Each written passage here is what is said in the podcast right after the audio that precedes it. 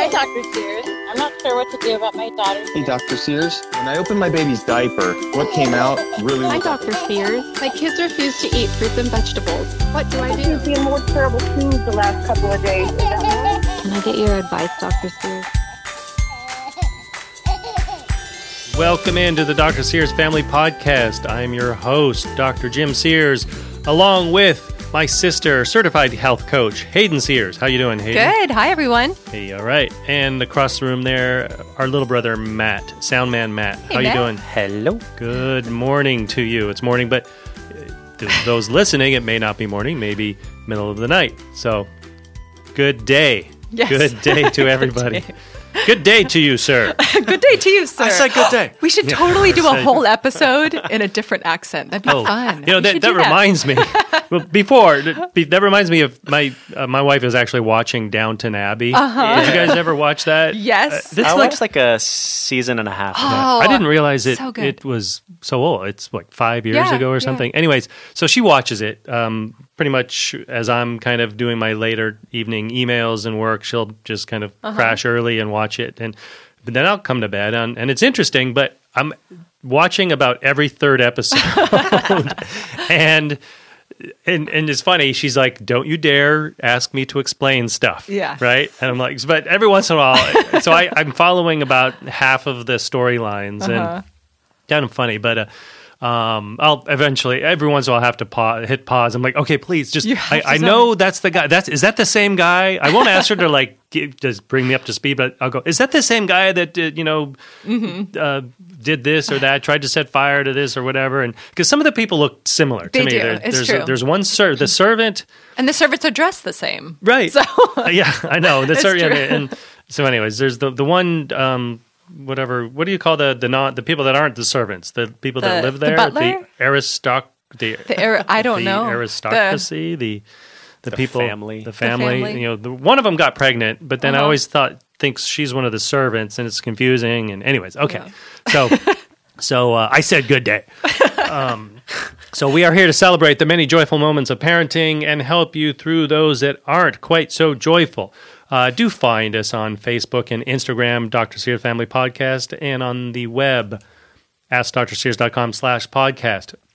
If you're listening, that means you probably like the show, and so please share it. Tell your friends how great it is, and give us a rating. We it's it's pretty cool having seen the rating number of ratings go up, and um, you know, good rating, bad rating doesn't matter as long as you know ratings. well, it kind of matters. Well, yeah, you know, I guess Okay, if you really matter. hate the show, Don't rate it. you know, don't rate Just- it. Just just maybe message us saying how much you hate it, and and, uh, and then we'll read it later during comments with Hayden. So. Um, so later, uh, later in the show, we have Catherine Lee, which was a great guest uh, before, joining us again. Yes, and that's so pretty lucky. Mm-hmm. cool. So that's awesome, and uh, we got some a good, co- at least one good comment about her.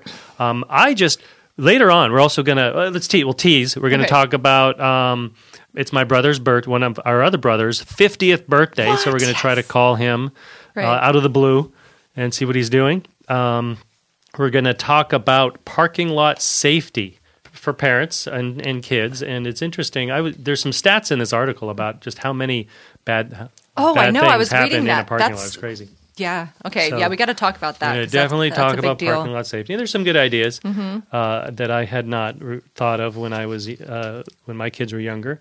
Um, and then uh, and then we're gonna get back with Catherine and start plugging away at those 33 things that we need to stop doing to our kids. Right now, I, I apologize to all the kids out there that are being ruined, and if I their parents are continuing to do these 33 things. But uh, hopefully, we'll eventually get uh, get through them. Yes, and, we will. and save all of childhood. all of childhood forever. So, so, so I um I actually I don't know if you well I'm kind of dressed you can't really see me but I'm kind of peeling because I just got back from Oahu. Yeah, You should play some uh, Hawaiian music under, in the background of this. He'll add that in post post But uh, production. or the the or the uh, the theme to Hawaii Five O or something. I'm so jealous. Yeah, it was cool. It, it- our daughter, our thir- our eighth grade, took the the class trip to Washington D.C. Mm-hmm. and they did Boston and New York and stuff. And uh, so the wife and I said, "Well, what are we gonna do? Let's go the other direction, Mm. So smart. Mm-hmm. somewhere warmer." And uh, uh, we we probably should not have told Callie that's what we were doing because Because where she was was Yeah, so she- cold. and so, how was your trip to to with the class? It was terrible. No, horrible. I think horrible was the the word she used because she said it was it was cold, and I knew you guys were in Hawaii the whole time, and um, and all we did was walk around and stand there while some guy talked about some statue. I'm like- I'm like, well, is it better than going to class? No. oh no! Yeah. Um, although she did enjoy uh, the musical Wicked. Yeah. saw Wicked in New York. And it was You know- funny. I don't know if I. Go ahead. No, um, so one of my family members is in it, playing right. Glinda, starring on Broadway. Mm-hmm. So Callie got to see her, Oh, and fun. yeah, Lisa Livesey starring as Glinda on Broadway. Everybody should go see it. Um, Yeah. So Oh, she got to it's see a really, Lisa. It's a great. I've seen it a handful of times. Oh, I it's can't a remember how I've seen it show. Mm-hmm. on Broadway. I've seen it when it was the traveling show, and um, on one of the was it Wicked? No, I'm thinking of Les Mis. I, one of my friends was a cast member for Les Mis. Took Oh, me fun. backstage and stuff. But um, so before the trip. Uh, I was trying to get her psyched up because she wasn't excited to Yeah. go. And uh, well, what about you know what are you most looking forward to? And nothing. well, what about uh, your Broadway show? Where are you going to see Wicked? Well, that's awesome. No, I hate it. Oh, my Wait, you've seen it? No, but I hate Dorothy and the Tin Man. I hate all that stuff. I'm like, you know, They're Dorothy's in it for, not like, not even half a second. Yeah, right. Yeah. I actually told her it's she's not in it. You will not see Dorothy. and um and, and of course now uh, she's playing the soundtrack Yes, to it's Wicked all up and down the house on her phone and stuff. Yeah. You know, going to Washington D.C. eighth grade trip. It's it's a milestone. It's nos- I know. remember. I remember Oh, my me too. trip very vividly. Yeah, but I do remember it being very cold and walking around a lot and listening to some guy speak. But I I loved it. I thought it was fantastic. I remember seeing the treasury and looking at all that money oh. file by and just going, well, can, can, I Can I just, just- have one, just, that one stack? and uh, I remember thinking, what if I just, I could grab the stack and run for it? How far would you get? right. Now, my eighth grade trip, we actually lived in South Carolina. So Oh, you guys had to fly, right, mm-hmm. from out here. But we just took a train. I think it was an overnight train ride up there. Mm-hmm. We hit DC in the morning and. Uh, You know, it's fun. I should really check. I don't know how I would check this, but it, I don't. I do not remember staying in a hotel.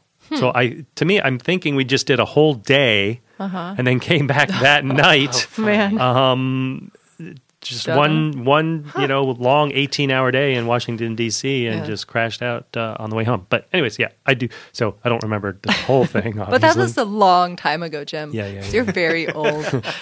That's how they did it back in the day. what?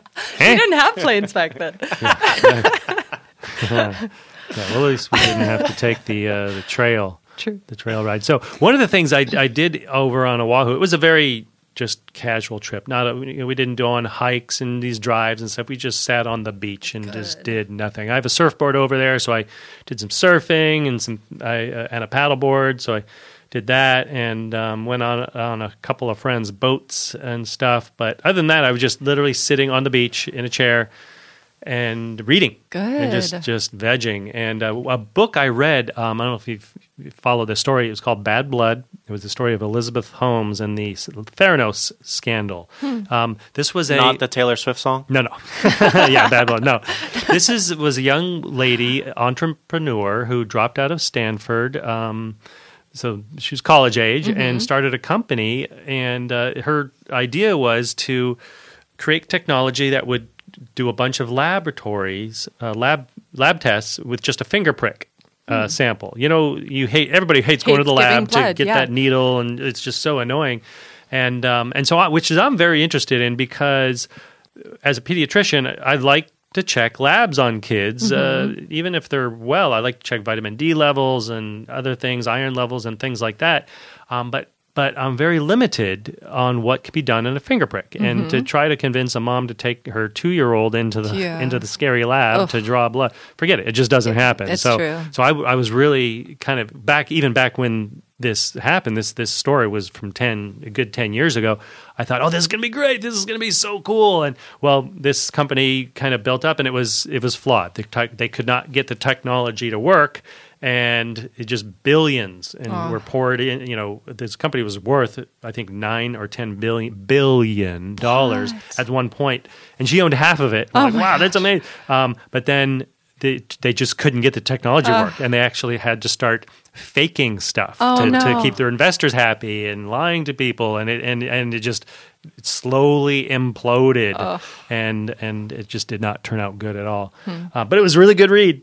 so, so, anyways, um, speaking of scandals, uh, um, you guys trying to get your kids into college? Not yet, but but I have a sophomore, and so we've been talking right. about that. And in fact, her dad and I and her are planning to sit down and create a life plan for the next three four years to kind Mm-hmm. of see what that transition into driving is going to be like because she's going to start driving and then college and where she wants to live. So Oh. I'm actually kind of excited. Oh, that's cool. Yeah, it's funny the driving. We'll get back Yeah, to the college thing in a second. Um, our our 13 year old is excited about Mm-hmm. driving someday, and we we've laid out. Okay, these are some of the things you need to be able to do. Yeah, one of them is parameters. Mm-hmm. navigate, um, which means not being on your phone in a car, and she she isn't able to accomplish that very well. Uh, so she's actually moving further away Oh, no. from the privilege of driving. Uh, than than she was a few months ago. But okay, so this college thing, crazy. Uh, I'm sure everybody's heard about it, but essentially, uh, a lot of rich people were paying uh, paying a a guy who's local, a local guy in Newport Beach, just down the street from where I used to live. Um, he had kind of one of those college. Uh, uh, a coach, a, a, you know, he was kind of one of those coaching services that help your kids get into college. We used one when my when my uh, daughter was first looking at colleges. It Kind of helps you look around, and and she would lay out uh, you know plans for studying for the SAT and all that kind of stuff, and make sure she got all her uh, applications in and all that. But um, but he, he was going the the taking the extra step and Ah. taking bribes and bribing co- uh, college officials and SAT ta- uh, proctors to essentially cheat these kids way into school. Have you heard? Of, you look I have surprised. You have not heard No, I about haven't any of heard this. about it, no. Oh wow. Um, I mean, some parents were paying.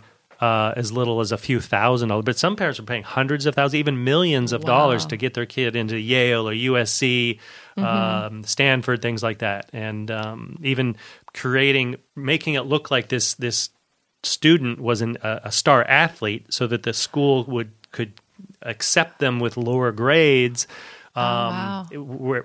when in fact they they weren't very good at soccer or water polo at all you know Uh-huh. Wow, just- that's- it's a huge people are going to jail about this and and we're you know I- That must be so defeating to people who really work hard Oh and gosh, they're diligent yeah, yeah. since forever. I mean, that's Right. that's really hard. Yeah, and uh, and it's funny. My son, my my daughter's through. She went to Ole Miss uh, and uh, um, is done with it. But my son, being in junior college, city college right now, uh, I'm glad that I'm off the hook on that one. People were going. I wonder if Dr. Jim did that with his. kid." nope, no, I Nope, did not. I did not pay anything extra to get my son into Saddleback City College. He's uh, he's he- he's getting great grades there. It's kind of Yeah. nice because Yeah. he he's still kind of not sure exactly wants he, what he wants to do. So it's nice that he's not sitting there and wasting tens of thousands uh, Exactly. of I'm- every year. I kind of am a, a big believer in that, um, depending on your situation. But if you Mm-hmm. don't know for sure what you're going to do when you're 17, 16, and applying for colleges, I think it's a great idea. That's probably what my daughter's going to do. Right. You know, it's kind of a, it's, you know, I, I launched off, just went off to college. And, Mm-hmm. Same here. And uh, I probably wasn't ready. And I, my, I wasn't my either. first semester grades were horrendous because I was just having fun with all my friends. I wasn't Yeah. partying or drinking or anything. It was a Christian college, but we were just having fun. Yeah. Mm-hmm. Playing football and frisbee and just running around at night and, uh, doing, you know, uh, we call them, called them commando games. We try to sneak across campus without being seen and that kind of stuff and jumping on, going across buildings and roofs and through bushes. You know what's so stuff. funny, Jim? I was I was in elementary school when you were in college, and I remember you and Bob coming home because you guys went to the same college, Mm-hmm. kind of at the same time, and hearing about commando raids and like Viola Bob, something like Viola yeah. Bob. Anyway, um, Yeah, that was the school mascot. I was the school mascot. and I remember Just was a hearing about all these things, and it made me so excited to go to college. I can't wait. This is gonna be like, so oh fun. my gosh, they don't. They're out of their house. They get to live somewhere else. They get to eat all Mm-hmm. these this cafeteria food, and yeah, it Yeah. made me excited. So That's what Hayden was excited to get out of the Sears house eating nutritious to go eat cafeteria food. I could eat whatever I wanted. yeah. It's interesting though. I remember the cafeteria food. It was good, Uh-huh. but almost every evening after dinner, I would come back to the dorm and just feel bloated Yeah. and flushed. I remember this. This my cheeks would feel warm. and My ears would feel warm, probably because Mm-hmm. the something was- MSG, yeah, probably. right. I just was not. It was not agreeing with me Mm-hmm. uh, at all. But um, so college, yeah. Do not. Uh, Yeah, so hopefully that's out in the open and things will be more on the up and up now. Oh, man, yeah, I, I feel bad for some of the kids because 'Cause I, it I probably think some of wasn't them, them. did- some of them probably didn't know Yeah. that this was going on. Oh, that would be really Yeah, hard. as a matter of fact, we know. I read some of the stories I I, I read.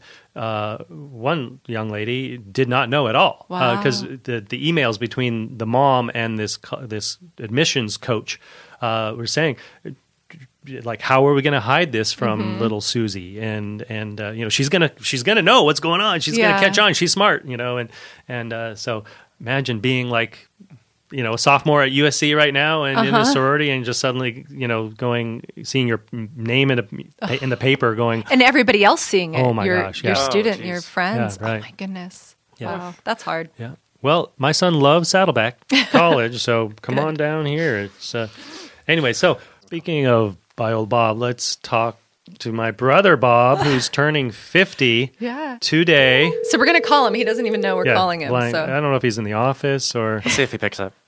I bet he's sleeping in I hope so. or ring. Oh, we're gonna get a anticipation. should, so we should, should we leave a voicemail? I don't know. We should try Does, calling he back doesn't later. like if it leaves the number. If it says this is Oh yeah. nine four nine, we should. mute it. Everybody has Dr. Sears' cell phone number now. Does he does Uh. does he think you're calling him? Yeah, this is your phone. it'll show up as my phone. Hey, you've reached my cell phone. Please La, la, la, la, la. La, la, la. a text if you can, and I'll blah, get blah, blah, back to you. Let's just leave a message. Okay. Just leave a And message. text, uh, go ahead and leave a voicemail. Okay.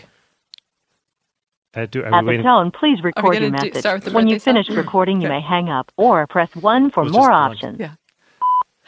This is your birthday song. It isn't very long. Hey, happy birthday, Bob. Happy birthday, Bob! You are on air on our podcast Yes, live. Well, live. your voicemail Well, is. yeah, yeah. So. So Happy yeah, birthday, we- brother. I bet you're still sleeping because you're old now. Oh, That's what you have Matt, to you may need to turn up the volume. Oh, Bob, yeah. happy, Happy birthday, Bob. Bob. Oh, speak s- slower. Hap- I said happy birthday. what? Welcome to 50. Aw, Man, that's old. that's so old. All right. Well, All right. Well, happy all right, birthday. happy birthday. Hope you have a good day. Bye. Bye. All right. Well, enough of that. That's probably enough for, of the chatter. Yeah, Right? Let's move on with comments with Hayden.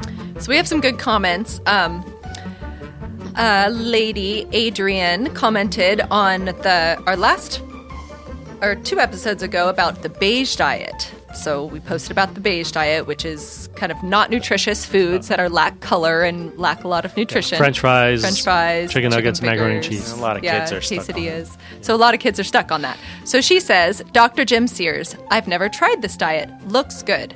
I'm newly diagnosed with just over the line of LDL. Will this help?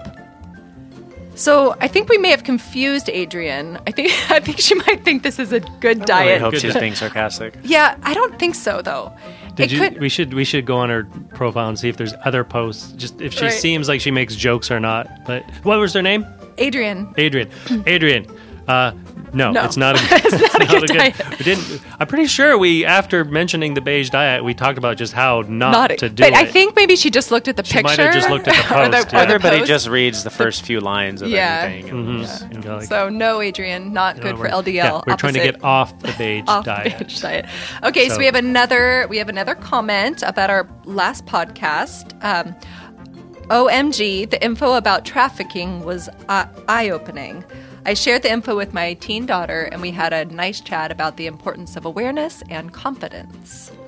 Yeah, that I I'm still have that in my Processing. head, Mhm. processing what Catherine Lee was talking about, and uh, um, we'll just let's reiterate what she was talking about. They she had asked she was uh, had this uh, random conversation with uh, the head of one of the top porn uh, websites in, in the world. It was that they were on an airplane, sat next to an airplane together. So they had this conversation came up, and one of the questions she asked him was, "How do you find the girls?" Right, and um, and what and She, it was a compliment test. Right. So they, yeah. So you guys go back and listen to the the last podcast. It was just, it's I think one of my favorites we've done. So informational. Um, I've had talks with my kids, and and they turned out very well. And my kids are actually. They weren't really scared after the conversation. They they felt Yeah. empowered. They asked good, yeah. Mm-hmm. questions. They ask a lot of questions, which helped me know they were listening. So Well, that's good. Yeah, we Yeah. um we've not had that conversation with our daughter yet, but um because we were in Hawaii Yeah. and she was in She was freezing. D.C. freezing in DC. But um yeah, they and maybe I won't give away. I'll just make people go listen to it. Yeah. But, but just learning what they look for Uh-huh. in young women it was was and it's kind of scary Eye-opening. and kind of crazy smart like Yeah. it's crazy smart how Yeah, these people are and they know psychology it's gross you guys Yep. yep. So- So, all right, good. Uh, who was that? Je- who was that was Jess? uh jess Jesse.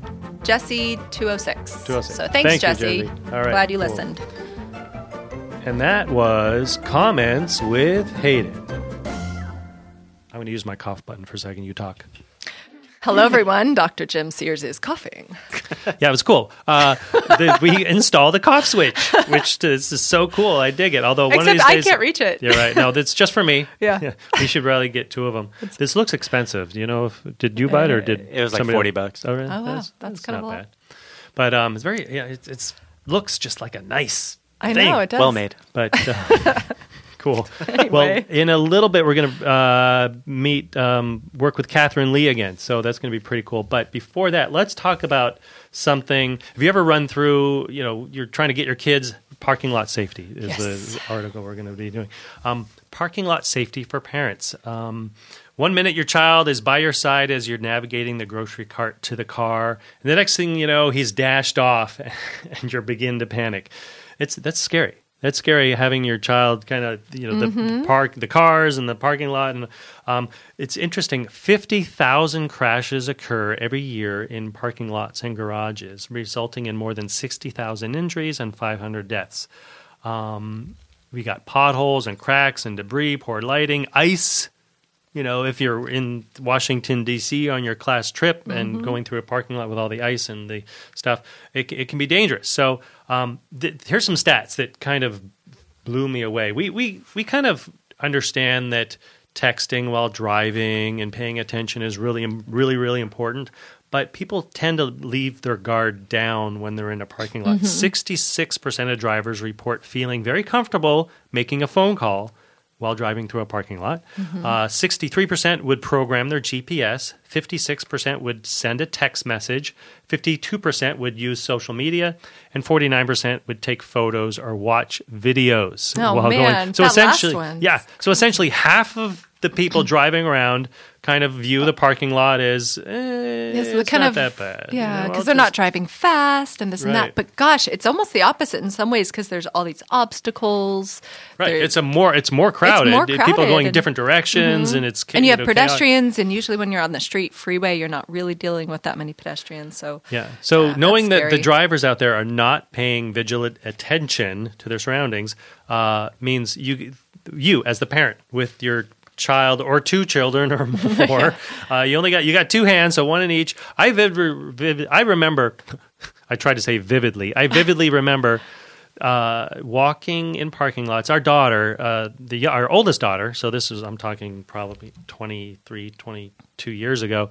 Uh, she just she didn't want to go slowly through a parking lot when we were walking, and we'd have to nope holding hands because of all the cars, and that was just all the cars. Look at all the cars, and where you have to hold the hands.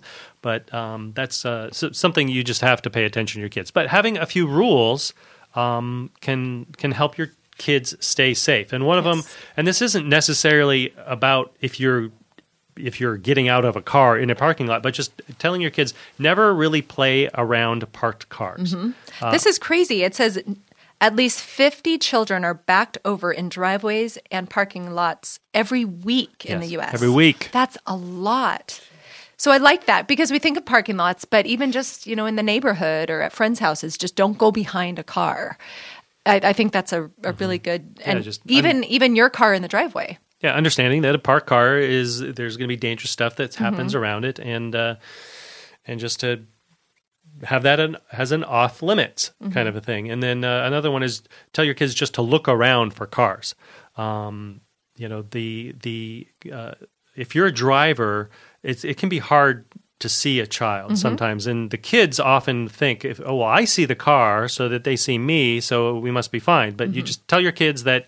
The car doesn't necessarily see you. In fact, I've been telling my kids just assume that they don't. Right. Because even if they probably should be able to see you, they might be distracted Mm-hmm. because, like we just read, over 50% of people are distracted when they're driving Oh, with their phones. Yeah, and uh, I've driven I've driven a, f- a lot, and uh, and we in the, in our area. I don't know in this neighborhood, but in my neighborhood there, we don't have streetlights. It's kind of Yeah, it's a beach town, and there's just no streetlights, so it's dark. Mm-hmm. And at night, I've seen like up the street. What is that? I see something in the street. It's a sh- is that a shadow? Oh my gosh, it's a person! Oh. You know, and and it, a lot of people don't realize how invisible they are because Mm-hmm. if you're walking at night, especially, and you you see the the car's headlights, you see the Yeah. car's headlights, uh, but that doesn't mean they can see you.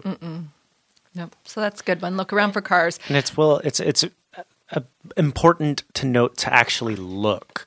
A lot of people, uh, you know, uh, just they rely on on hearing without even realizing that they rely so much on hearing because the engines are loud and everything. But uh, in the past few years, with the uh, proliferation of electric vehicles, Yeah. they're so quiet that you, I mean, you could be right behind it, and not even realize it's like, moving back on you because No, they're so abs- quiet. I'm curious if, if this is if that number has increased since electric cars Oh, have increased. probably. Probably. Oh yeah, and especially and smartphones. A lot of people Mm-hmm. And smartphones, both. looking Oh, down at my the. goodness. We um a little aside. I think I might have told the story before, but um this was during the day. Uh, we were walking, uh, kind of over in town, so it was a little busier.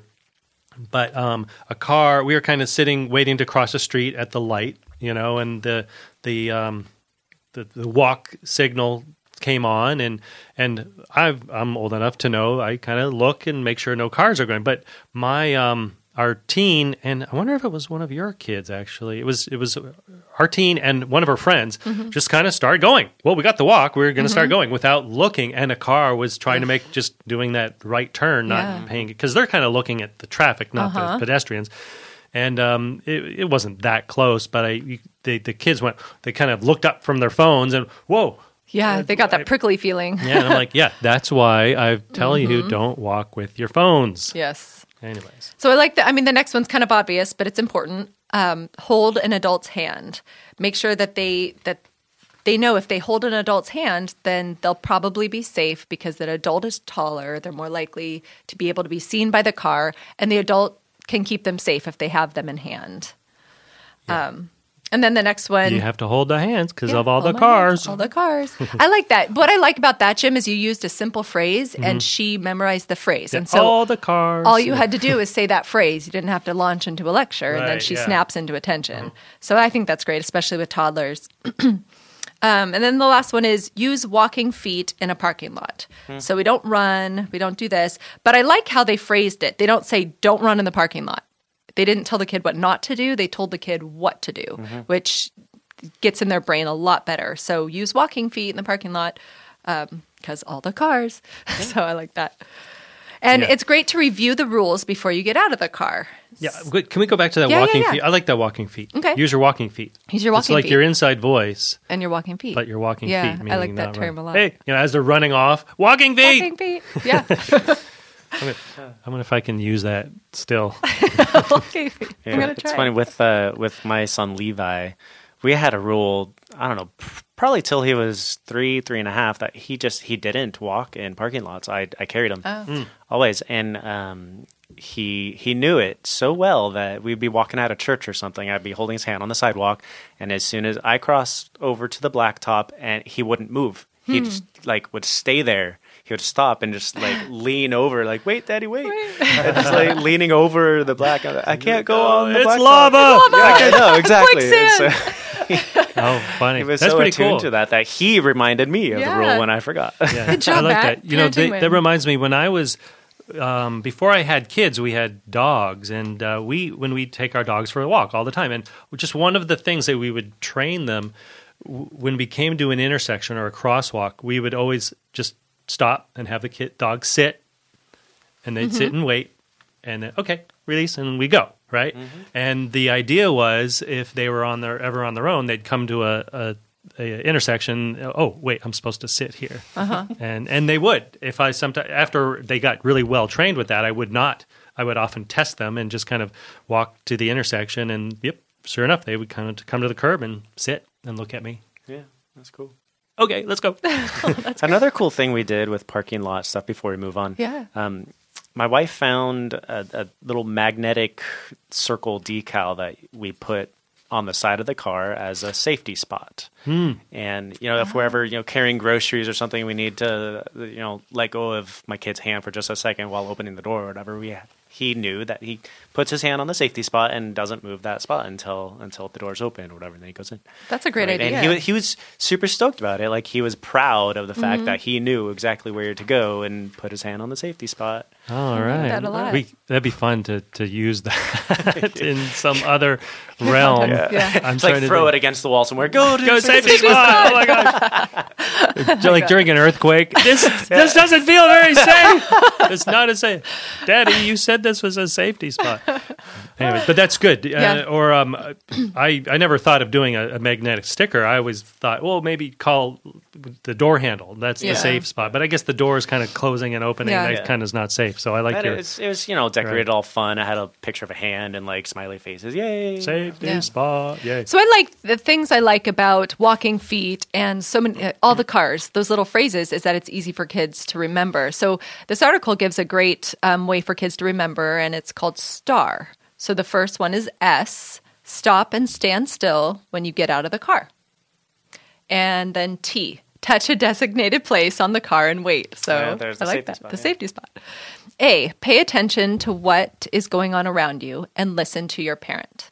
And R, be ready to grab a parent's hand when they tell you it's time to go. So that's STAR. So that's an easy way for kids to remember. S T A R star.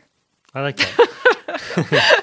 And then, you know, when your kids respond and do it well, get excited, reward their good behavior. Especially if you're going into a store, it's easy to say, "Ooh, now you get to get that gum that you've been asking yeah, for." Yeah, great So, job yeah. Mm-hmm. remembering to hold my hand today. Or, you know, I really liked how you looked both ways before we stepped Yeah. off the sidewalk. You know, And then those the next one is give consequences for misbehavior. And I would say maybe, you know, before you go to the consequences, try again. So maybe if they forget to, to touch the spot, then say, okay, let's get back in the car, get out again. What do you do? Just so they can practice it. Um, and this is and it's important. This is where where.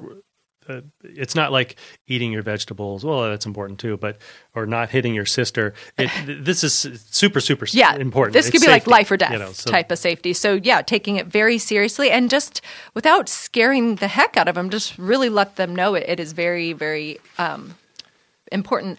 But I think also very important is to be a good role model yourself. Yeah. So practice these rules yourself. Yeah, especially let's not let's not be the The- sixty percent of drivers that text Mm-hmm. or send, watch a video. You know, that's that's half of us. Half of us. so that means one and a half of us sitting in this room you guys sends text messages. so parents But I think that's just don't. just don't even have your phone out. Don't like if they see your phone in your hand, even you know, just put it away. They won't even associate the phone with the parking lot. Well, I mean, so so many people when they start driving, they're like, "Oh, I forgot to put on music, or I forgot to Mm-hmm. do the blah, blah blah. I need to look up directions." And t- take three seconds, pull back into the parking spot, and then fiddle with your phone, and then you can move on Yeah. safely. And it's, I mean, I, for the last couple years, my teenager's been watching me drive. And so I've, that's been on my radar because no matter what I tell her, she's going to do what I do. Oh, so Oh, yeah. if she sees me reaching for my phone, you know, when, when, you know, when it rings or when I get a text when I'm driving, she's going to do the same thing. Mm-hmm. And then she's going to call me a hypocrite when I tell her not to. So Right. That's the thing with so much about parenting is Mm-hmm. you have to model the behavior if you want your kid to pay attention and model after you. no pressure. Yeah, cool. So Let's keep our kids safe out there and try to bring those statistics down. Yes, down. we can do it, people. We got this. All right, all right, good deal. All right, well, let's take a quick break, and then we will come back with Catherine Lee, and we will tackle more of those 33 things and learn more of Catherine's amazing wisdom. Top of the morning to you, and happy St. Patty's Day, everyone. This is Leprechaun Patio Furniture, and I'm giving a lucky shout out to the Sears Parenting Library. If you're the type that tends to overdo it on St. Patty's Day, you might be interested in the Dr. Sears T5 Wellness Plan. It's five easy steps to transform your health and detox after a few too many pints of green suds. Of course, that's what I'll be having. So go online to askdrsears.com and you'll find some great books. There are more than 30 childbearing titles to choose from, with everything from pregnancy, childbirth, and breastfeeding to discipline, sleep, anti-aging, and ADD. Like I says to you, if you're looking for that perfect gift for that new or veteran parent on your list, or just want some sagely advice from Dr. Sears, check out the Sears Parenting Library on AskDrSears.com. All right, like I said at the top of the show, we have a returning guest. This might be our first returning, Returning guest, it right? is. And she was on a couple weeks ago, and everybody just we got a lot of great comments and loved. Yes, and you uh, have to go back and listen to it. If you Yes. haven't, please listen to the Catherine, one. Catherine Lee. Lee. Welcome back to the the show. I'm so excited. Yes. I love So- being the first in, I know, in right? that way. yeah, so for those that maybe didn't uh, listen before, Catherine Lee is a business strategist and social justice advocate. She's the creator of the faith based personal development system, The Ultimate Source, and founder of the nonprofit Pure Hope Foundation. Uh, you're the author of the book Interrupted The Joy of, and Mystery of a God Directed Life. Now, you may recognize Catherine from her appearances on Oprah.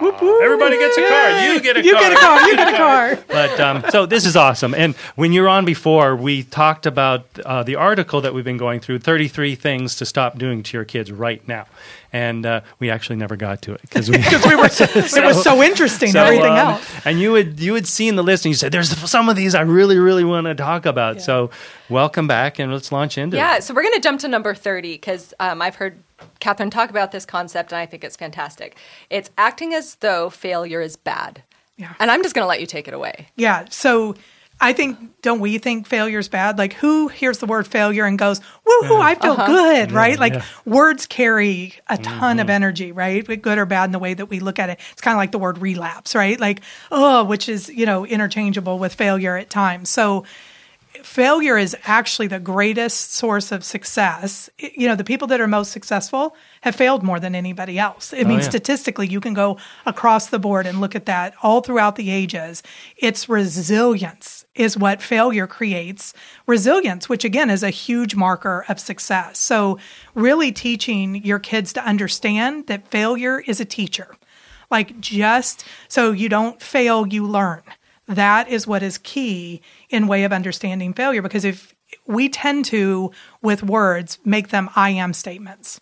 So instead of I failed, we say I'm a failure. Mm-hmm. That's what's dangerous about thinking that failure is bad or fatal. It's all about reframing it to say, no, you made a mistake. You're not a mistake. Mm-hmm. You had a failure, which now we're going to turn into a teacher. So here's this is I want to give this because this is so incredibly key. This is what I get paid the big bucks, right? For in, in life coaching and business strategy, and you'll get it here for free. Yeah, right. And that is here's the three questions that will turn failure into a teacher. Hold on, get my pen. Get your pen. Okay. So, I mean, they're so common sense, but it, we don't apply them because we're in the feeling of a failure. And see, feelings are real, but they're not always helpful and they're not always accurate. So, our feelings are real. We want to acknowledge our kids' feeling of that feeling of failure, but not identify that they're a failure. Yeah. So, how can you take that moment? You can first acknowledge and say, wow, that, that must be really hard. It's okay to acknowledge the feeling because again their feelings are real. So you mm-hmm. say that must be really hard. You know i know you're mm-hmm. disappointed. Validate that. But then here's the three questions. After and some kids they right in that moment they're resilient and they want to know how to move on. Others need to sit in that for a minute in the depending on their temperament they need to sit with the feeling a little bit longer but within a short period of time you know you want to interrupt with these three questions that turn failure into a teacher what went wrong what would I do differently next time? and who can help me. So what went wrong? You now all of a sudden it's not you're wrong. It's mm-hmm. what went wrong. It takes it off the personhood and onto the situation. Yeah, yeah. The second one is what would I do differently next time? That gets the creative part of the brain going. So we're no longer in identity, mm-hmm. we're in problem solving, hmm. which the brain loves, right? So that's really key is what would we do differently next time? And the third one is huge. Who can help her? I like the word when I'm, especially when I'm dealing with boys and men, support. Because help feels, again, that's one of those words, unfortunately. Help is a beautiful thing. It's what creates great relationships, is when we allow people to help us, but we have a negative connotation. Mm-hmm. Men in particular don't like to be quote unquote weak. And so if I need help equals I'm weak. So I just switch out the word support, right? So, so who can support me? And the reason why that's there is you, they start to learn I don't have to have all the answers in me. And sometimes you actually get better with wise counsel or advice because people are going to see things differently. Mm-hmm. So it teaches, you know, that I can solve my problems, but I'm not alone hmm. by reaching out. And when we do that, it just creates and it shifts so many things in the brain, not to mention the mental attitude of it. Mm-hmm. And and it just is key. So don't take do not te- teach your kids that that failure is bad or that it's the best thing in the world, right? We've got to find that balance between resilience and problem solving. It's funny when you were talking about the, the three lessons. I started trying to think of a of a recent failure, and uh, to how I could have applied that. And obvious, uh, funny. I, I don't want to throw one of my kids under the bus, but I will. Um, our thirteen year old um, recently. Eh, this was a couple months ago. There was there was this assignment that all the kids is, were supposed to do, and they were actually supposed to work on it in class, in a certain class. Now, she, at the very beginning, had lost it. Okay. And so she actually spent an entire week uh, sitting at her desk trying to pretend like she was working on this thing that she didn't have because she didn't want to, like, get in trouble. Um, and then, of course, at, at some point, you got to pay the piper because you got to turn something in. And then, of course, we learned uh, that she literally was just so afraid of of failing that Right. she couldn't get the help, couldn't ask those three questions. And Yeah. uh, wow, it's really key. And, and you notice how we think, like, I loved what you said at the beginning of that. I started looking for my failures, Yeah, yeah. right? I started looking for failures of my family so that we can turn them Mm-hmm. instead of what do we typically do with a failure? I'm trying to forget about it. I'm not mm-hmm. going to Yeah, forget about it, or we it, or we right, you totally know. identify with it, where we mm-hmm. make it our identity. So instead, you you even in that moment illustrated how it turns it into an energizing thing because the brain loves to solve a problem. Mm-hmm. It hates uncertainty. So if we create a, a new scenario that there's uncertainty, the brain just wants to solve it. Mm-hmm. Key, really key. and I I think that as we're trying to do this to our for our kids, doing it for ourselves might even hap- need to happen first, so it's automatic. We maybe kind of practice on ourselves, mm-hmm. asking ourselves those questions. yeah. What are the um, questions again? Um, Yeah, what went, wrong? What, would I do differently next time? Do different. Okay. and who can help or support me. And I, Hayden, I love that you right. Kids don't do what you say; they do what they uh-huh. see you do. Mm-hmm. And if you kind of process that out loud, oh man, I, I failed at this. I got to turn this into a lesson, right? Because mm-hmm. and if you're just talking out loud, you're not teaching in the moment. Mm-hmm. I, I give it my kids, right? Because I'm a life coach. My brain is a natural problem solver. And my kids are allowed to say to me, "I don't, you know, don't don't be as don't solve the problem right now, mom." And that's with respect; they're always allowed to do that. But if you're solving it for yourself, you know, and you're just going through the process and you're modeling it, it it's amazing how much weight that carries. Yeah. So and another example when you first started when we even just we we talked about acting as like although a failure is bad i envisioned a um, little league baseball scenario where the dad's on the sideline and the, the son's at the home at the plate m- possibly striking out which striking out is a very you know even hall of famers have struck out you Yes. know and so you can be the best ball player best baseball player on the planet and still have a lot of strikeouts. And i remember as a kid being deathly afraid of striking out you know and um, especially if uh, and then i when my kids were in little league and i was the, the coaching and just hearing the the the encourage quotes encouragement slash whatever you want to call it, um, coming from the parent, the peanut gallery and the parents. Um, you know, the kids, there's just so much pressure. But I think even just um, if a child can understand that in the process of striking out, using that um, uh, to at least watch the pitches. You know, Yeah. if you strike out, you're you're going to see some good pitches come through, and the next time you're up, you, you now you've seen this pitcher throw four or five good pitches, and now you you're equipped to to maybe uh, handle those next time, um, as opposed to um, oh, I failed. I just struck out. Right. And womp, my- womp, yeah, womp. right. My That- right. That's what we all hear in our Uh-huh. head in that moment. And instead, if it just that music revs up and goes, cool learning opportunity, or Mm-hmm. yeah, what's going to shift here? That changes everything. So we've been working through this article, 33 things parents need to stop doing to their kids right now, and we'll continue to do that in further podcasts. So keep keep coming back and listening to us. But I want to move on because when I heard Catherine Lee was coming back, I just in listening and doing the, the our first podcast with her, I just had all these lists of questions that I just wanted to delve in more. So something you kept we, we kept saying last time and then this time the word identity kept coming back. I mean that's just a common theme for, for your message and for our lives. And for me i have a nine year old boy and then a 12 and a 15 year old girl. So this like i'm on i have a few more years of pouring into them. So i would love to hear from you how we create healthy identities for ourselves and for our kids. Yeah, I Hayden, thank mm-hmm. you. And I, I, I just think of the key there. You said healthy identity because mm-hmm. we all have identity, mm-hmm. right? We all identify as something about who we are, and so we get a lot of that from our parents. I, I literally think of the Sears family, right? You mm-hmm. guys, it's, this is the the doctor family, right? Even earlier, the last podcast, you you differentiated between the doctors and the health coach, and really honored both places, Yeah. right? Both things coming from that direction, and so we get a lot of our identity from family. Mm-hmm. And some of that is really healthy. And again, the more we model, Hayden, what you just said, for ourselves and then our kids. Mm-hmm. Because again, our kids are watching. So on the last podcast, we talked about a thing called the compliment test. You'll, you'll have to go back and listen because it's really, really important to keep your kids safe. that was one of the things like that was at the top of my list from the last podcast Yeah. so please go listen Yeah, so that that whole idea of what do you do when there's a compliment? Women mm-hmm. in particular, men, I don't know what it is about men. I love men Yeah, so cool. much. Like they're so cool.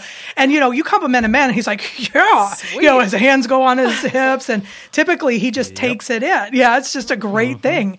And I, we could learn a lot from that. Mm-hmm. Right? And they may not even feel it in, internally, but they know how to receive it even if they can't internalize it yet. Mm-hmm. But but for for women, that compliment you know is we've we've been taught to push it away like to be quote unquote humble or to not believe it because the world says that all of this is what is what identity should look like.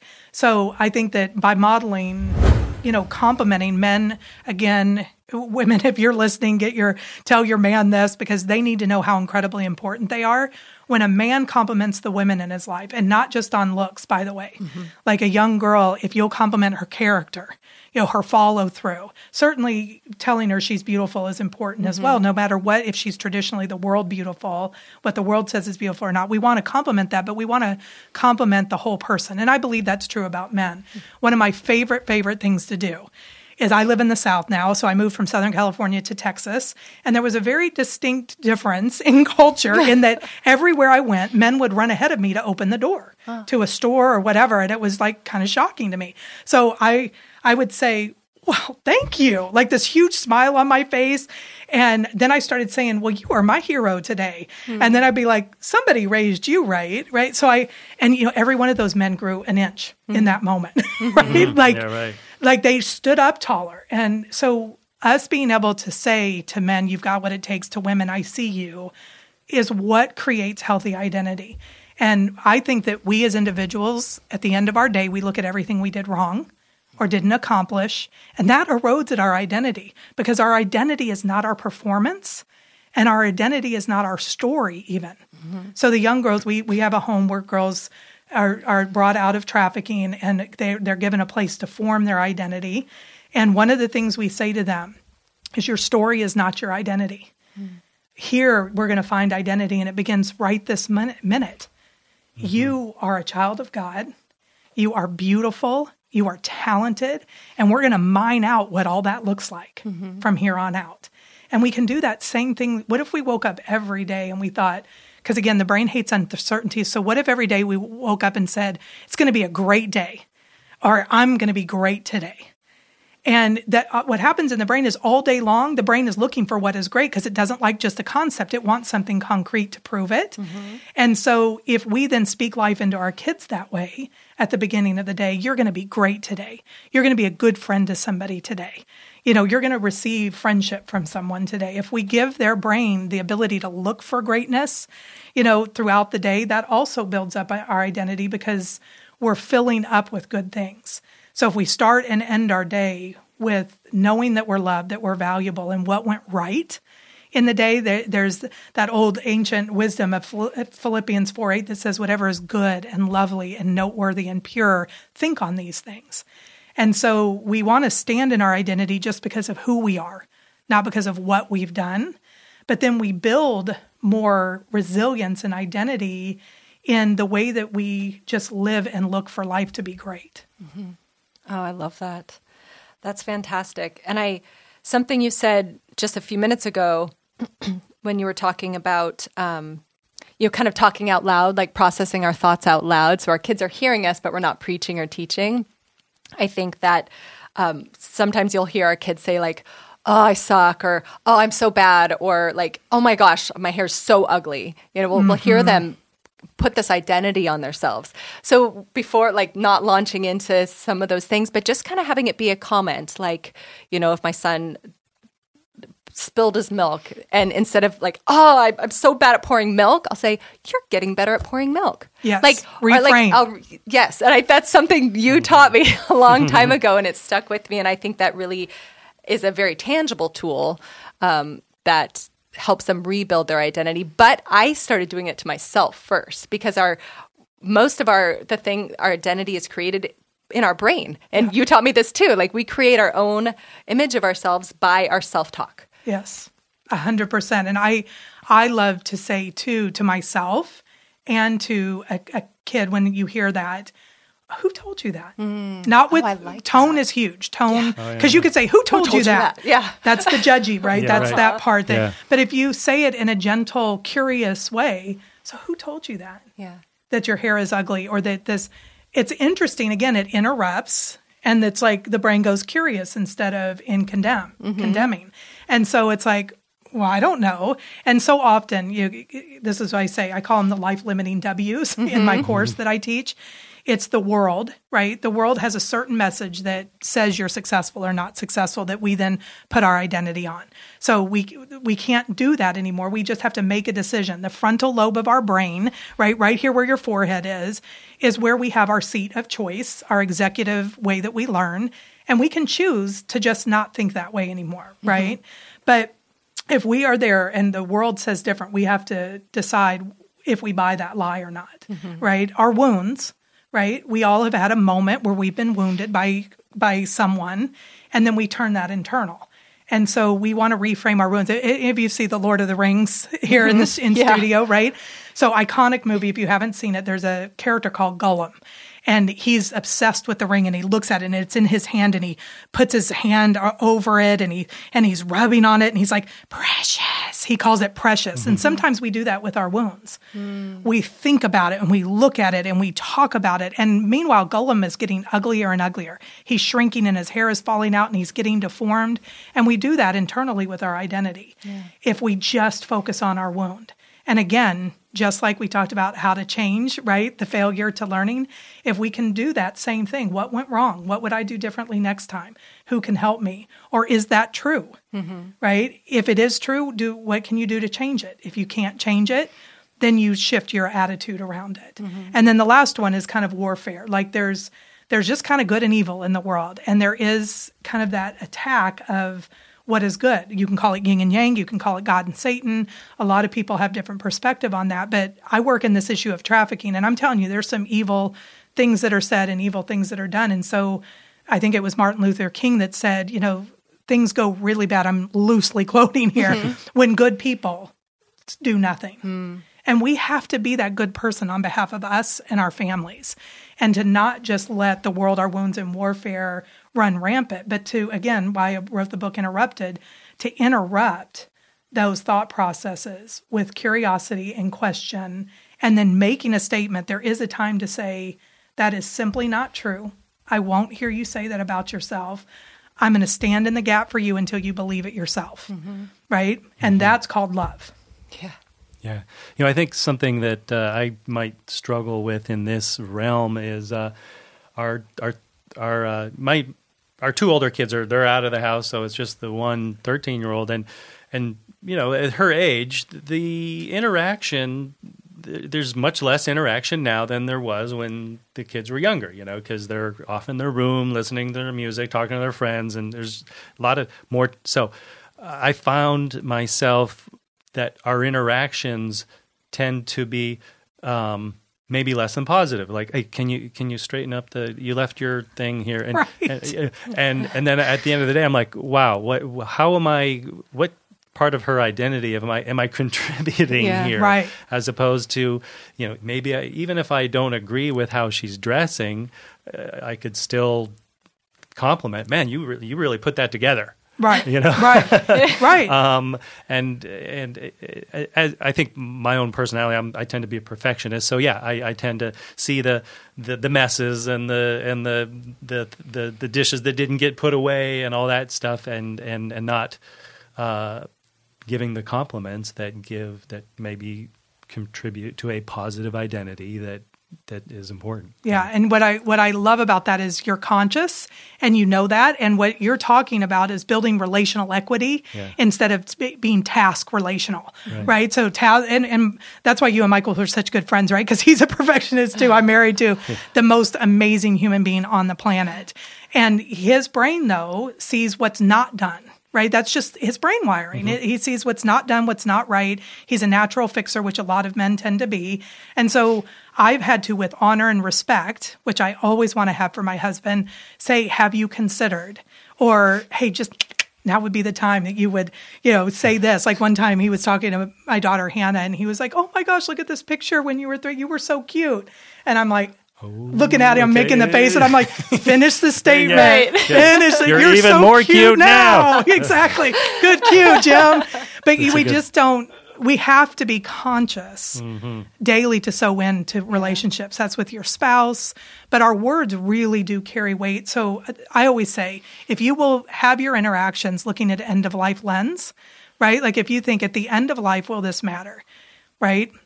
I don't know. I, I with my son, Right. I used to say, "Oh, you're going to pick up those glasses and those dirty dishes because I'm not going to do that to your future wife, right?" Like so. So I'm not saying you don't let them be slobs, right? Yeah, yeah. But you do choose your battles. Mm-hmm. You know, it's like, it's, do I want to be right here or do I want to be right in the relationship?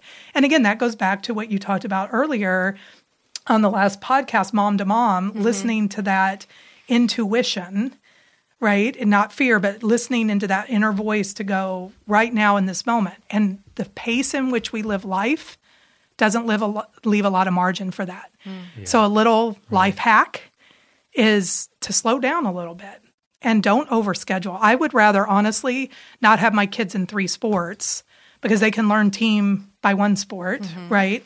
They're typically not going to get a scholarship for three sports anyway. Mm-hmm. So mm-hmm. I would rather them be in one less activity and have more margin for relational equity in mm-hmm. our life. Hey, that's number six on our list.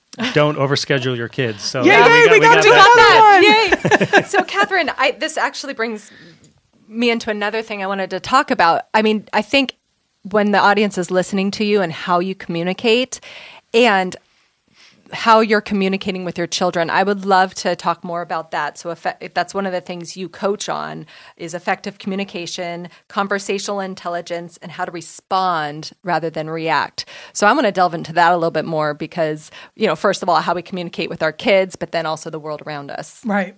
So one of the first things I would say is ask instead of assume, ask mm-hmm. instead of accuse. And try that in your marriage sometimes, right? Because first it goes to the marriage, right? Like, how do you talk to each other? Mm-hmm. Um, but again, getting curious. It sounds strange, but curiosity is the core of communication. People feel seen and heard if you're curious about them. We have forgotten that art mm-hmm. in life, and we all love to be heard. Mm-hmm. So you're also teaching your kids to have a voice if you have that. So I think ask instead of assume and ask instead of accuse is really key. I also teach fact find first. So if you're not sure of a situation, instead of assuming, say, hey, this is what I'm seeing. Is that accurate?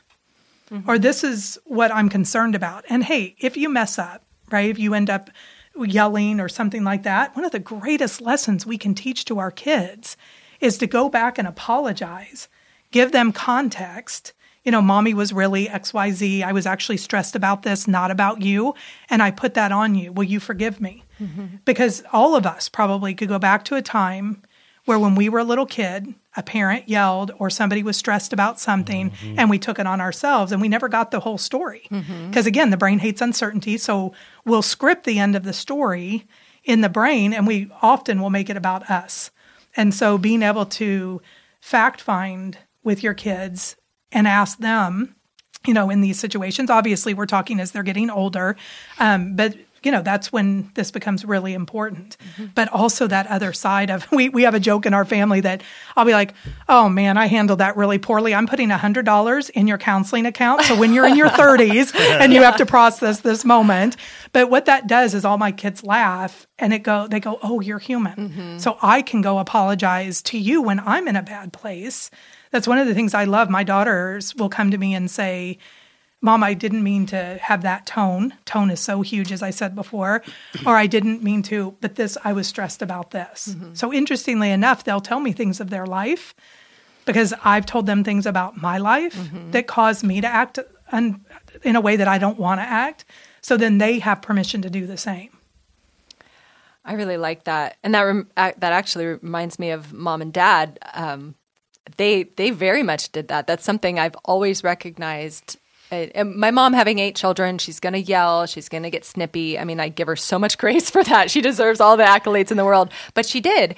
And I remember vividly her coming back to me and apologizing exactly like you just said and and helping me understand why humans you know Yes. lose it and get snippy and and make mistakes and and speak in a way that is not within their value system That's right. and that I could see my mom do that and then apologize to me it's it's always stuck with me. And I in fact I I had more respect for her that she could do that um, rather than I'd rather her do that than just be this perfect mom who never made a mistake, Yeah. never did anything.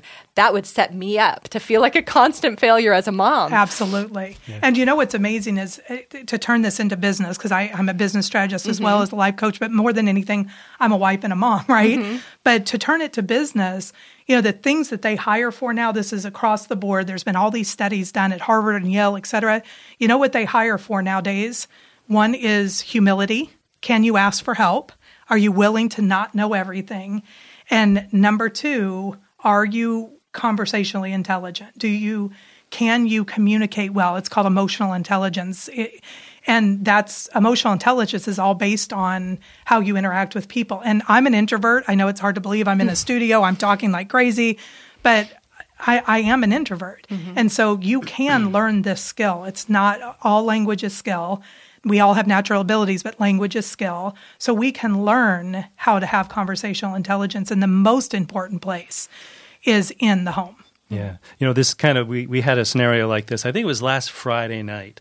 Um, our teenager, it's always our teenager. It is. Well, I know. she's the only one at home now. Right, so, right. um, it was probably nine o'clock. Uh, Mom, Jess and I were already in bed, probably watching a show or something. But um, she comes into the room. Hey, I, and she has a friend that lives, I think, two streets over, and I think that friend had a couple friends over, and so Callie really wanted to go visit.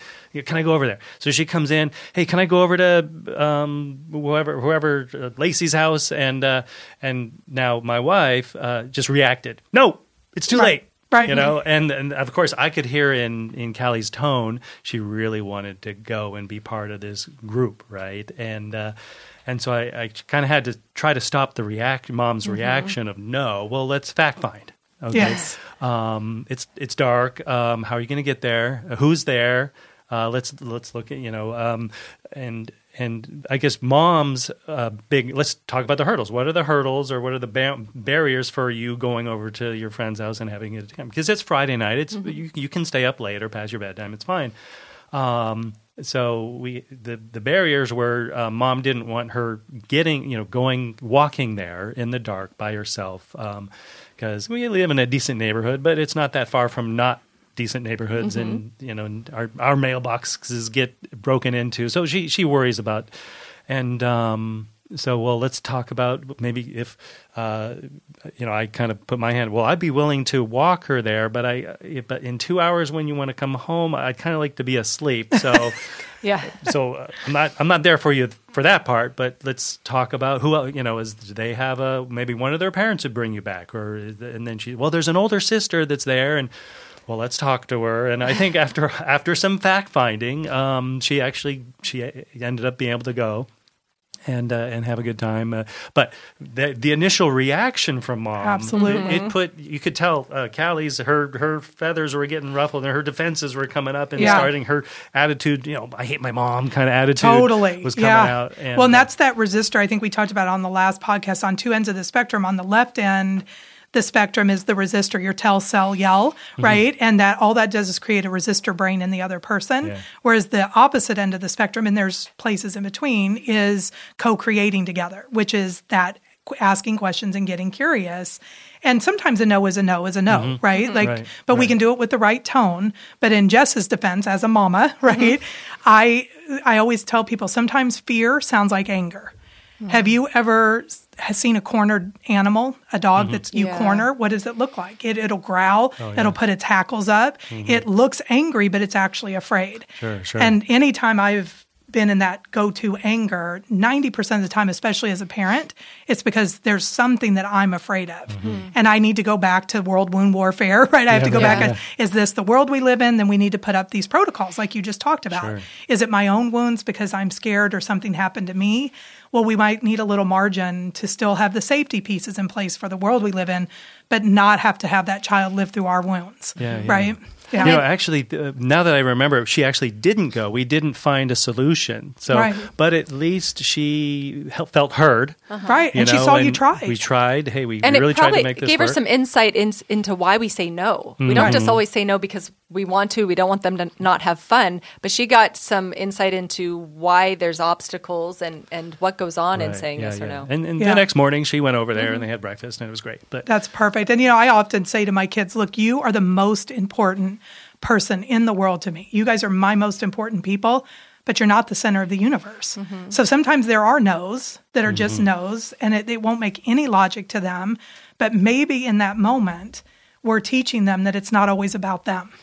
And that is important too. And and I sometimes I I struggle with being reactive. I'm a single mom, so I don't always have that counter, Back up. counterpart to like give me a tap on the shoulder. Um, but if I'm reactive and I say no, but then I've had a chance to pause, I can go back to them and say, you know what, I responded out of fear because that happened to me when I was your age and it did not end well. And so I said no because I was scared. So let's talk about it some more. Yeah. And so that gives them insight into my life. It maybe can help them open up and give me insight into their life. And then they can maybe have a, a pause into what they're about to do or what they want to do without me having to say, yeah, but this might happen, this might happen, this might happen. It's like that happened to me, so I was scared. Yes. And that again creates a, a co creation. Like they get a peek into your world, they get to problem solve with you, they get a different perspective. And apology goes a long way because none of us are perfect and they won't be mm-hmm. perfect. So it gives them mm-hmm. permission to do that as they get older with their friends in their social networks, even now, too. It's just fascinating because some of these things that I talk to my daughter about, especially my 15 year old, some of the like, oh, so I'm curious. And some of those phrases I've learned from you, I overhear her on the phone Yes. using with her friends, which I'm just like jumping up and down. It's fantastic. It is. It do, is. do do are we do we need to lose you? Yeah. At, at at now in terms of time. Yeah. No, Oh, we're, we're okay. my. I just need to be around the corner where I can focus in about fifteen minutes. Oh, Okay, okay. great. So we got plenty. Okay. of Cool. Yeah. Because I was worried that it was, you had. To I was just thinking, of as here. long as we say a quick goodbye, Yeah. we'll be good. Yeah. So okay, so I want to move into something. you. So we're communicating with our kids, and I just I, I love the way you speak. Um, there, you know, we're all going to have hard patterns that then become things in our life we need to change, right? Um, so I would love to hear you uh, how you create positive change in your life and how to inspire change in others. Of course, we're trying. We talk mostly about our kids, but Yes. but we have a world around us too. It's not all about parents and kids. Um, Mhm. So I'd love to hear you talk about that a bit. Well, here's here's the interesting thing about change. We are we don't like change, right? So let's let's just acknowledge our kids don't necessarily like change. Some people more than others, but um, it's because the brain is learning something new. And just like when you're rebuilding a muscle, it takes some effort to change. And so there's actually five stages of change, and I'll run through them really quickly because we will settle in on one. But there's pre contemplation, which means all you have to do is recognize if you're deaf to the topic, you won't listen, right? Or someone else won't listen. Deaf, denial, defensive, defiant, right? If you see any of those things, somebody's probably not ready to change. And you don't know you're in that stage because you're in denial. So Mhm. you don't even recognize when you're in that stage typically. But if you tend to be, I'm not going to listen or I'm going to walk out, that's the defensive or defiant part, then maybe it's an area you want to consider to change. But the next one is called contemplation. This is what we call the yeah, but stage. You know, yeah, but, and then all the reasons and excuses follow that. Now, this is the most painful place because this is where shame resides, hmm. because we acknowledge that we, quote unquote, should change. And I always tell people don't shit on yourself hmm. and don't shit on other people because because that's no good, right? We, It's Uh-huh. not motivating language, right? To should. So if you start to shift the should to I want, I want to change, it really begins to shift the brain's desire to do this because the brain wants rewards, not condemnation. Mm-hmm. So if, if we'll look at those reasons and excuses, we start to move into the next phase, which is preparation. And preparation is where you start looking at those reasons and excuses. You get rid of the excuses, which are just made up reasons. Mm-hmm. And we can all have the power to do that. And then we overcome the obstacles that are the real reasons. So when I first moved to Little Mount Vernon, Texas, hmm. back um, a few years ago, I used to walk on the beach five days a week here. Uh-huh. And I moved there. We were living in our RV for a while until we got the home established for the young women because we wanted to make sure that I, it was important to me that they had a home before I even had a home. And so we wanted to see, you know, what that would be like. But we were living kind of out in the country at a friend's house plugged into their RV. And I would go out to walk and there'd be these dogs, like packs of dogs in that people don't have a leash law there and they don't have fences. And I, I literally could not go out. That was a real obstacle that stood in my way. It wasn't an excuse. So i had to figure out in this new environment i had to prepare by finding other places that i could go walk and, and have that safety. So what are the real reasons and obstacles? That's preparation then action right? We can all go into action and that's where the real learning happens because that's where failure comes in which we talked about earlier. Mm-hmm. You know that's where we learn. We don't go into relapse right? But we might experience a failure that we can reframe to learn. Mm-hmm. Then we don't have to go all the way back to deaf defensive denial or yeah but yeah but i tried right? So mm-hmm. we and then we end up in maintenance which means it's second nature. So if you actually look at that that contemplation part of the yeah but yeah but if we can move out of that into and stay in the cycle of preparation and action preparation and action meaning if something went wrong what went wrong what would i do differently next time who can help me community is huge for change. Mm-hmm. So I, I really want I have had the privilege of working on a as the business strategist and I still serve on the board for a, a health initiative called the Daniel Plan. Mm-hmm. And so that was Rick Dr. Oz was involved at the beginning, Rick Warren, Dr. Hyman, Dr. Amen. So we had five pillars that we came up with, these five buckets of health. So fitness and food and focus, meaning goal setting and attitude, faith and friends. Mm-hmm. The thing that shocked all of us was the biggest indicator to change and success was friends. Hmm. To health overall is healthy community. Mm-hmm. And so when you're going to change, we tend to do it in an isolation because we don't want anybody to see us fail. Yeah. But instead, we have the opportunity to say, hey, I always say get cheerleaders and coaches, right? So cheerleaders are those people, Hayden, you would totally be a cheerleader and a coach because you would say, that's all right, that's okay, we're going to beat them anyway. You know, uh-huh. you would just make me feel good even if I experienced a failure. But then you would coach and say, what went wrong? What could we do differently next time? Mm-hmm. And what other help do you need? So that's the power of change. And if we can take that with our kids and we can identify, oh, they're in pre contemplation, they're not ready to change. What do you do? You love them, You listen twice as much as you speak, right? We have two ears and one mouth if we would use them in those ratio to listen twice like as that. much as we speak. Mm-hmm.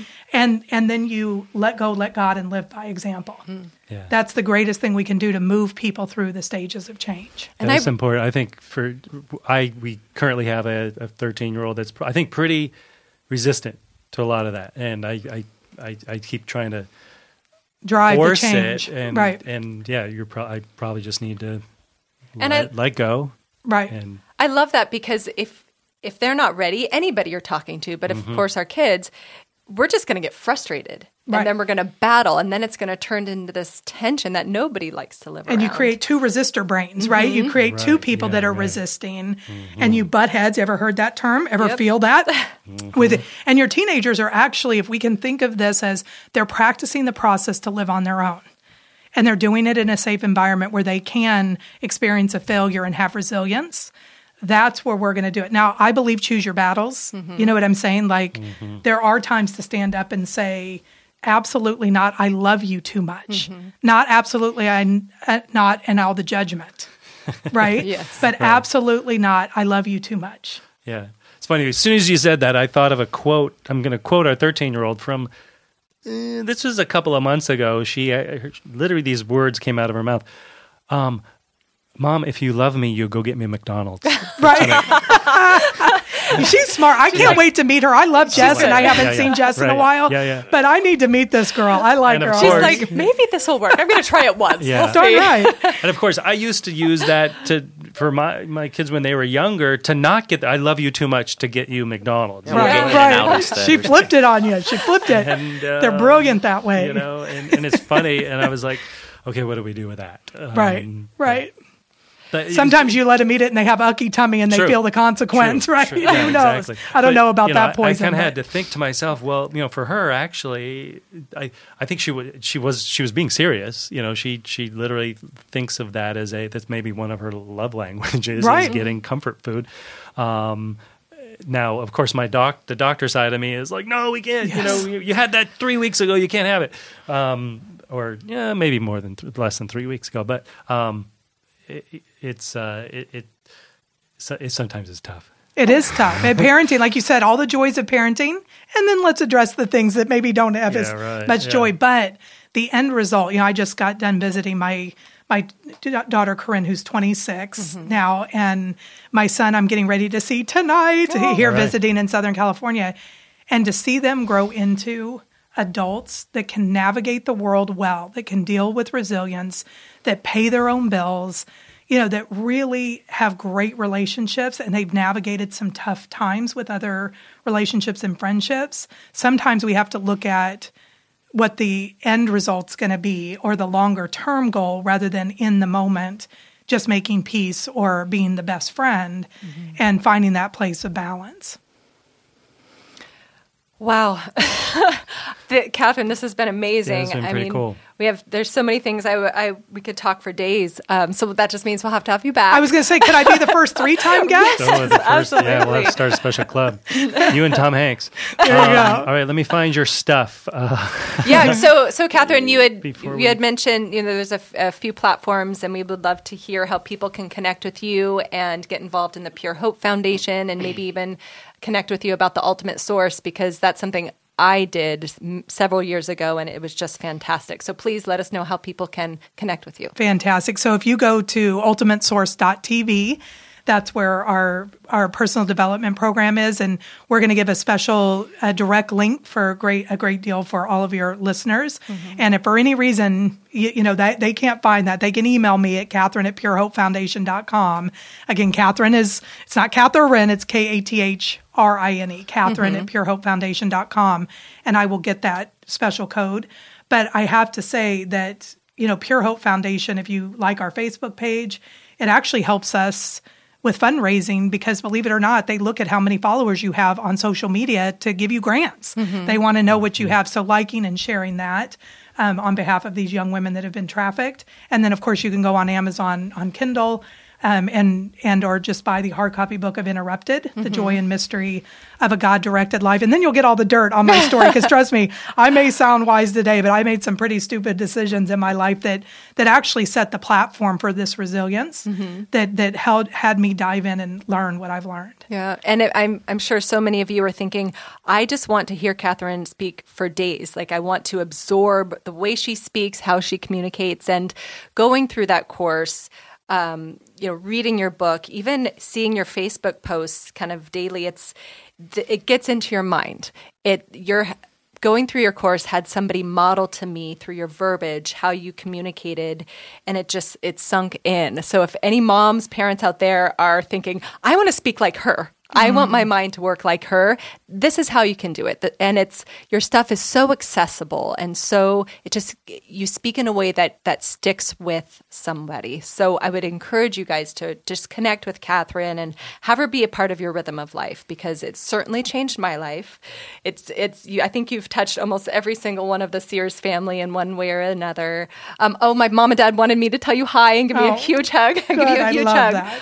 um, Cool. but So yes thank you so much for being here Now you're going to run off and give some amazing life secrets to some CEOs of a big corporation, and so it's so awesome that you took your time off from all that jet setting to come to our little little podcast. This is here. the but, best. But uh, thanks so much, Kathrine, and look forward to seeing you again.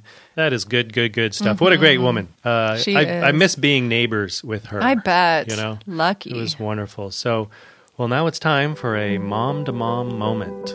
Yes. And speaking of how amazing Kathrine Lee is, during this episode, you heard her heart, you heard her talk about so many things that, as a parent, are so beneficial for our kids habits we can ado- adopt, ways of speaking. And so I would encourage you to pick one thing that really resonated with you and implement it, like right away. Because sometimes we hear all these great tips and, and we we and we like them we see how they can benefit our life but then we just we don't really implement them part of it is sometimes it's overwhelming like we have all this stuff we want to do and so we just don't do anything so i would encourage you to pick one thing and just start implementing it today I like that. I like that. So, well, that's the end of the show. that was fun Yeah, yeah. so great So, big thank you to Kathrine Lee for joining us. Mm-hmm. And if any of you want a um, more information on her, you can go to ultimatesource.tv. I've got her website pulling up, pulled up right now, and uh, and that's that amazing program that you've done, right? Mm-hmm. Yes. And and uh, and we will have a link. Uh, to a discounted uh, rate for if any of you want to actually do this program, and it, it, it can be life changing. It's really really great. So we will be back uh, next time. But for now, I want your host. No, I don't. That's not how I want to do it. I want to say for Matthew Sears and certified health coach Hayden and Kathrine Lee extraordinaire. I'm Dr. Jim Sears, and we will see you guys next time.